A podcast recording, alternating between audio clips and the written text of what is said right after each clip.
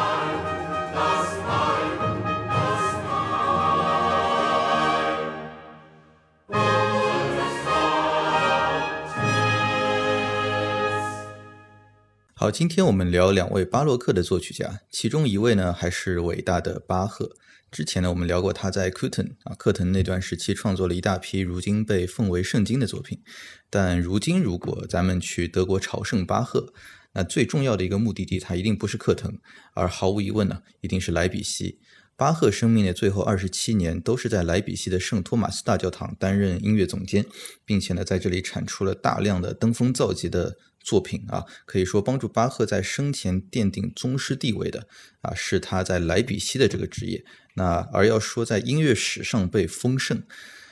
则更要等到他去世之后很久了啊。那我们今天的另外一位主人公叫做泰勒曼，看这个家伙是谁啊？Who is this guy？相信现在如果呃随便抓一个乐迷啊，让他说说巴赫和泰勒曼的作品，我觉得肯定很多人巴赫的作品可以说出一大堆。那么泰勒曼他就不一定能说出那么多作品，呃，在当今呢，的确巴赫的地位他是远远超出了泰勒曼，呃，人们都说巴赫是音乐之父，然而在巴赫生活的年代，那情况呢却是恰恰相反，那泰勒曼比巴赫年长四岁，但在当时呢，他绝对是个广受追捧的这样的一个人物，而巴赫呢，则有点无名小卒这样的意思。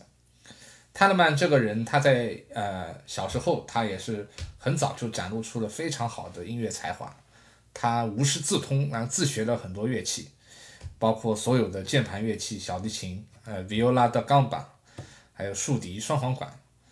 我也是非常佩服啊，就一个人能这么小就自学这么多乐器，而且玩的这么溜，对吧？啊，这样一位有着出众能力的音乐家呢，他自然也受到了当时很多剧院啊，还有教堂抛出的橄榄枝。那么，在他四十岁直到最后八十六岁去世的这四十六年时间里呢，呃，他在汉堡的那个职位可以说是登上了人生巅峰。他担任了五个教堂的音乐总监，然后担任了汉堡歌剧院的掌门人。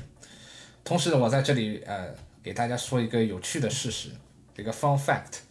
呃，泰勒曼创作的作品呢，它实在是数目非常庞大。那么他至今呢，仍是那个吉尼斯纪录，就是所创作作品最多的音乐家的保持者。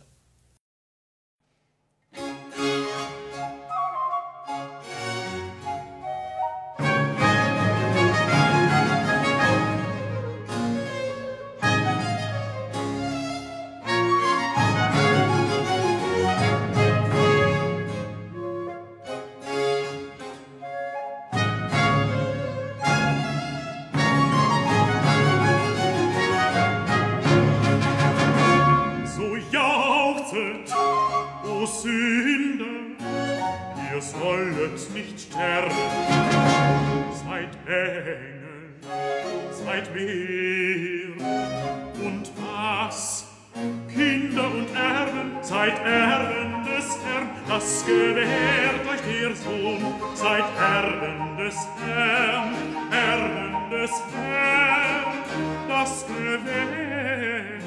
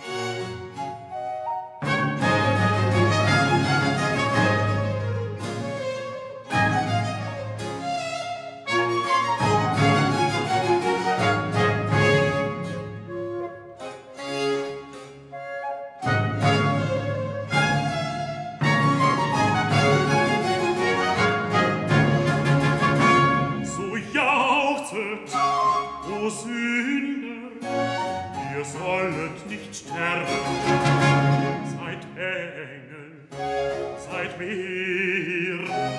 Und was? Kinder und Erben, seid Erben des Herrn, das gewährt euch der Sohn, seid Erben des Herrn.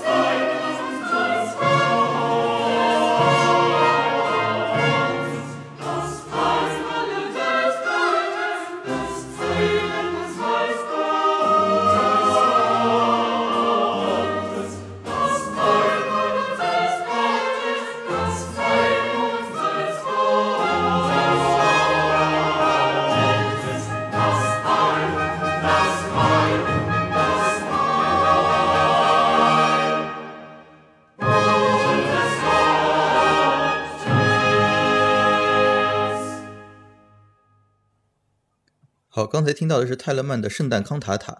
呃的最后两首啊，呃，巴洛克时期的作曲家他们有两种挣钱的方式，一种呢就是在宫廷里面取悦贵族啊，另一种就是在教堂里面呢取悦教会。呃，应运而生的呢就是所谓的世俗音乐 （secular music） 以及宗教音乐 （sacred music）。当然，这里面的世俗呃并没有任何的贬义啊，只是两种服务对象的这个区别。在教堂里面当音乐总监呢，尤其是在音乐传统卓有声望的那些教堂，可以说是真的是你所谓的音乐家的职业巅峰啊。当然，同时也意味着大量的工作，包括为教堂的大大小小的场合作曲，呃，管理乐队啊，管理合唱团。啊，排练这个指挥仪式上的等等的这个演出等等。你刚才提到泰勒曼在汉堡同时身兼多个教堂的音乐总监啊，同时还是汉汉堡那个叫俄式歌剧啊的这个总监，可见这个人多能扛啊。呃，对，这家伙其实他就是工作狂。那这个时候呢，就出现了这样的一个情况啊，曾经在莱比锡和泰勒曼共事过的，但是局域不断的一个人叫哭恼啊，他是那个莱比锡圣托马斯的那个呃乐长，他呢去世了。那库瑙去世之后呢，空出了这个圣托马斯大教堂的这个乐长这样的一个职位。恰逢当时在汉堡的泰勒曼对自己的工作薪酬不是很满意，啊，莱比锡呢又向他抛出了这个橄榄枝。于是泰勒曼说：“好啊，这个钱多我就来啊。”但是 talmon 不愧是当时德国音乐版图里真的红得发紫的这个大咖啊。呃，汉堡为了留住这个 talmon，也是用银子表达了诚意啊。所以 talmon 后来呢，他就没有去莱比锡。啊，于是呢，莱比锡他又向另外一位 underpaid 的一个音乐家啊抛出了橄榄枝啊。这个音乐家呢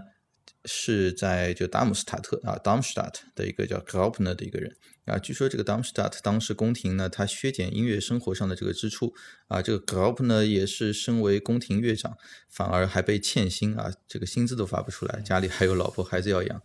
啊。我也是非常能够 relate 这种焦虑啊。呃，于是呢，他就写了一个 这个圣母颂。啊，他写了个圣母颂，就拿去面试莱比锡的这个职位，而且呢还成功了啊。莱比锡说好，你来吧。但是呢，这个 Darmstadt 方面呢也也不愿放人。啊，想办法把拖欠的工资呢都给付了，而且还跟这个 g o p 呢说，就是 OK，以后我们就算解散了乐团，我们保证给你饭吃。啊，这下呢，这个 g o p 呢就做出了一个无业中改变了音乐史的一个动作。啊，他向莱比锡呢推荐了一个名不见经传，但是 quote 特别靠谱啊的一个音乐家，那就是约翰塞巴斯蒂安巴赫。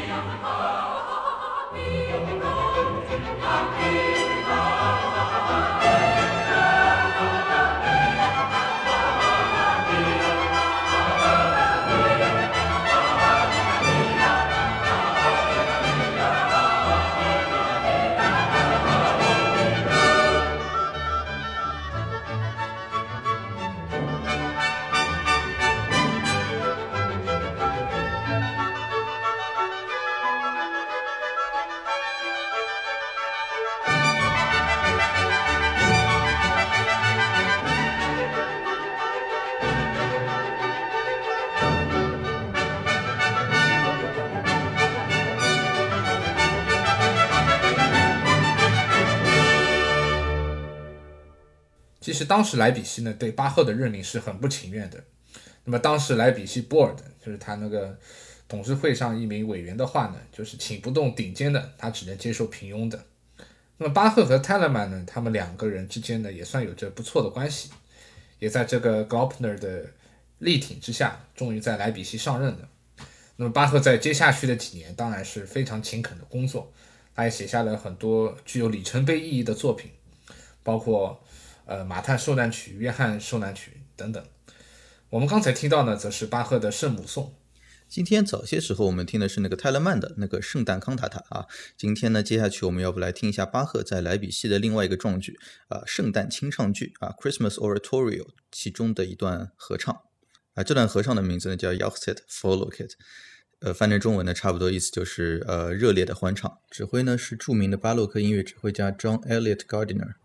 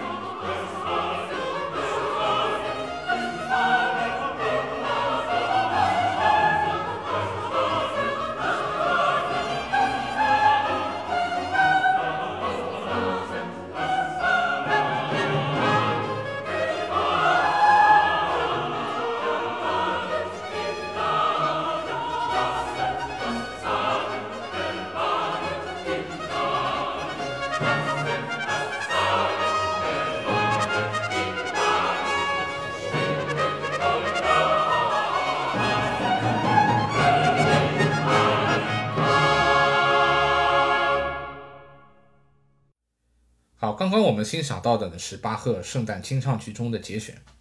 那么巴赫在最后呃莱比锡的圣托马斯教堂的职业生涯里，他创作了圣诞清唱剧这部鸿篇巨制。其实这部作品它整个时长它长达三个小时。呃，巴赫呢就把它分成了六段 sacred cantata，就是宗教康塔塔。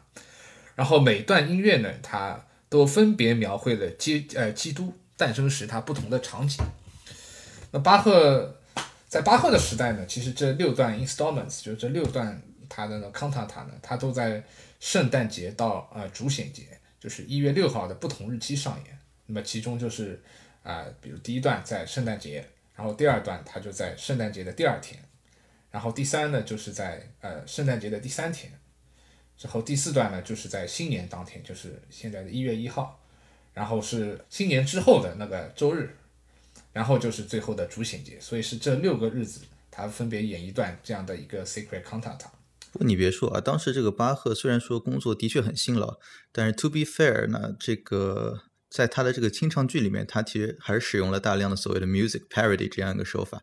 啊，这什么手法呢？简单来说就是自我抄袭啊。大师的抄袭不能叫就 plagiarism，只能叫 parody 啊。他实在来不及从零创作全新的作品啊，所以呢，巴赫会从自己浩如烟海的这个康塔塔的作品集当中啊，找到比较合适的啊，填上新词，对吧？我们叫旧瓶装新酒。